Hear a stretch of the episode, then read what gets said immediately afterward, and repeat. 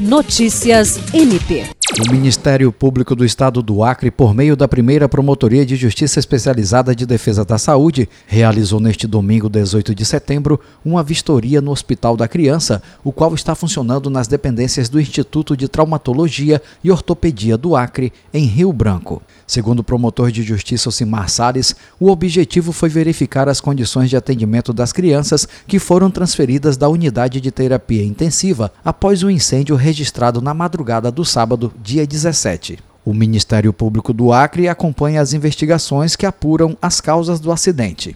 Osimar Salles Júnior destacou que a visita teve como propósito averiguar o possível impacto no atendimento das crianças que foram remanejadas, bem como aferir as ações desenvolvidas pelos profissionais da saúde. Jean Oliveira, para a Agência de Notícias do Ministério Público do Estado do Acre.